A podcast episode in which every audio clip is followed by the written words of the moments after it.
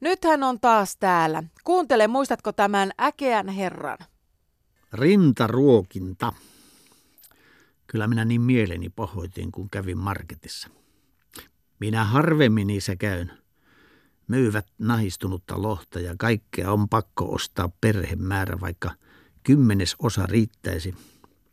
Kaupassa käynnin jälkeen istuin sinne aulaan ja otin termoksestani kupillisen.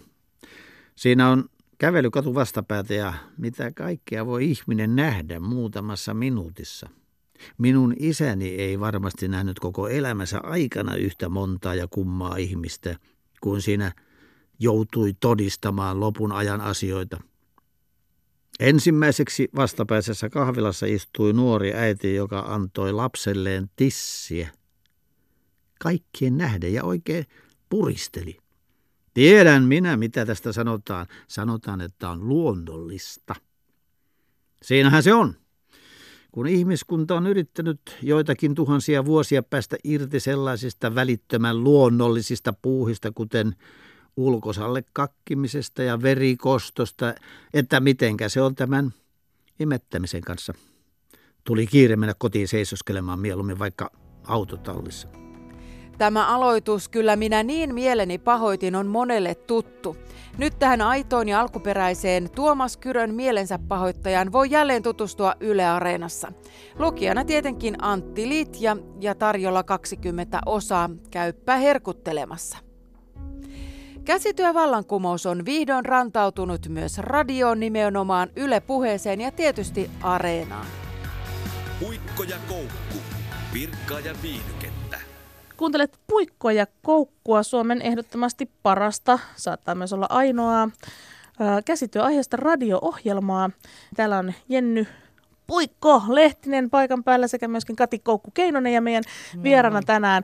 Ihan muuten käsittämättömän paljon on edistynyt jo Krista niin Salmisen no. Pipo tyttärelle. Eli voi olla tänä iltana jo tytär saa kokeilla On pipoa. varmasti, tiedätkö, viiteen mennessä valmis. Minkä verran sä ehdit nykyään tehdä käsitöitä?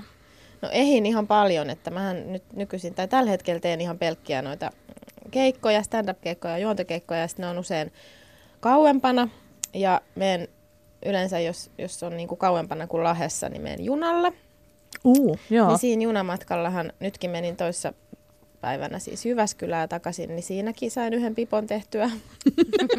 Eli sä voit ottaa siis sen oman pipomalliston niin, ja niin kuin, tiedätkö, sun ei tarvitse noinkaan niin, paljon enää matkustaa, ei sä vaan niin kuin veivaat. Mutta lähinnä siellä niin noilla matkoilla ja sitten jos, jos satun istumaan television ääressä illalla, niin siinä kyllä en pysty ihan vaan istumaan, siinäkin on pakko kyllä niin samalla. Mutta aika paljon eihin nyt tällä hetkellä, koska en, en noin niin kuin, mulla on aika tällaista seesteistä, että mutta onko sulla niinku noi pipot pääasiallinen? No nyt tällä hetkellä näköjään on.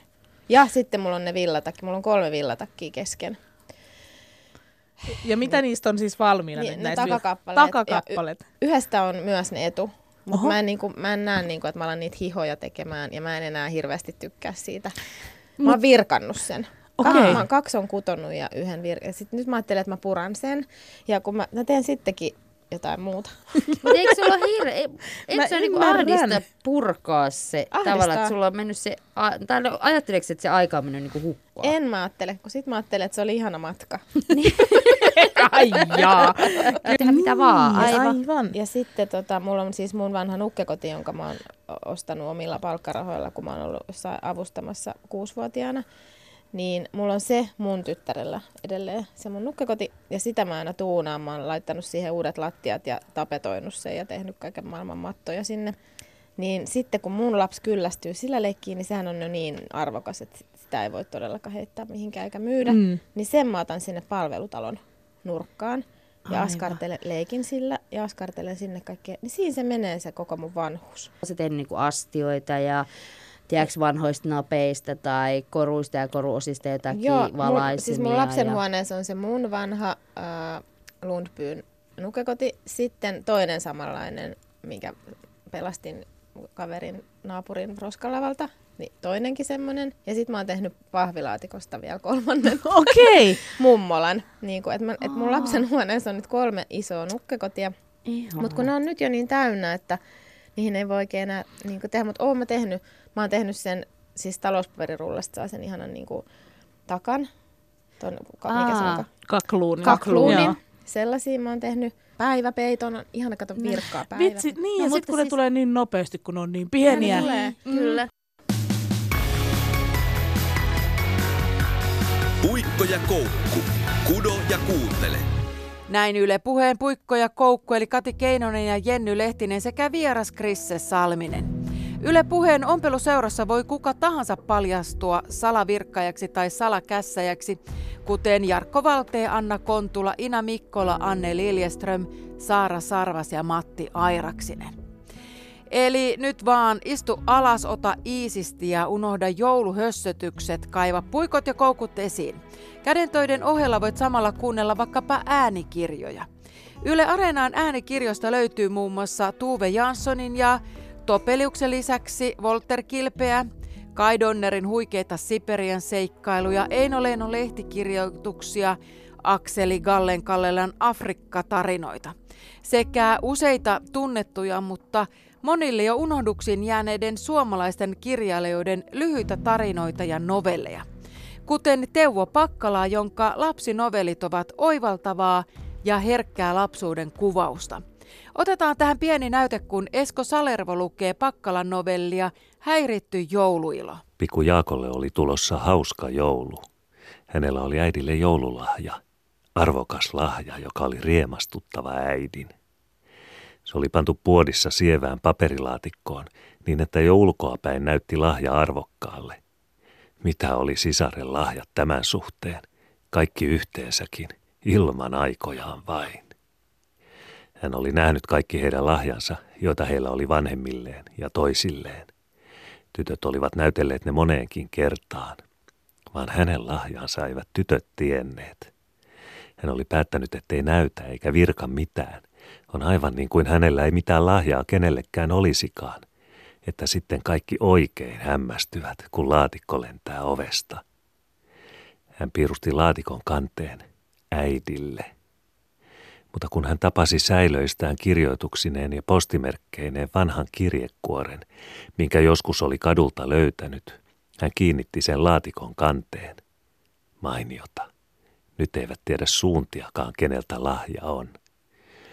Jos tietäisitte, meni hän sanomaan tytöille ihastuksissaan asiansa erinomaisesta onnistumisesta. Tytöt koettivat arvailla, mutta eivät suuntiakaan osanneet. Niin vähäpätöisiä arvailivat, että oikein nauratti. Jaakosta tuntui houkuttelevalle sanoa, että näkisi heti, kun tytöt hämmästyvät. Olen sika, jos sanon, ähätti Jaakko vakuuttamaan, kun tytöt alkoivat kiihkeämmin pyydellä.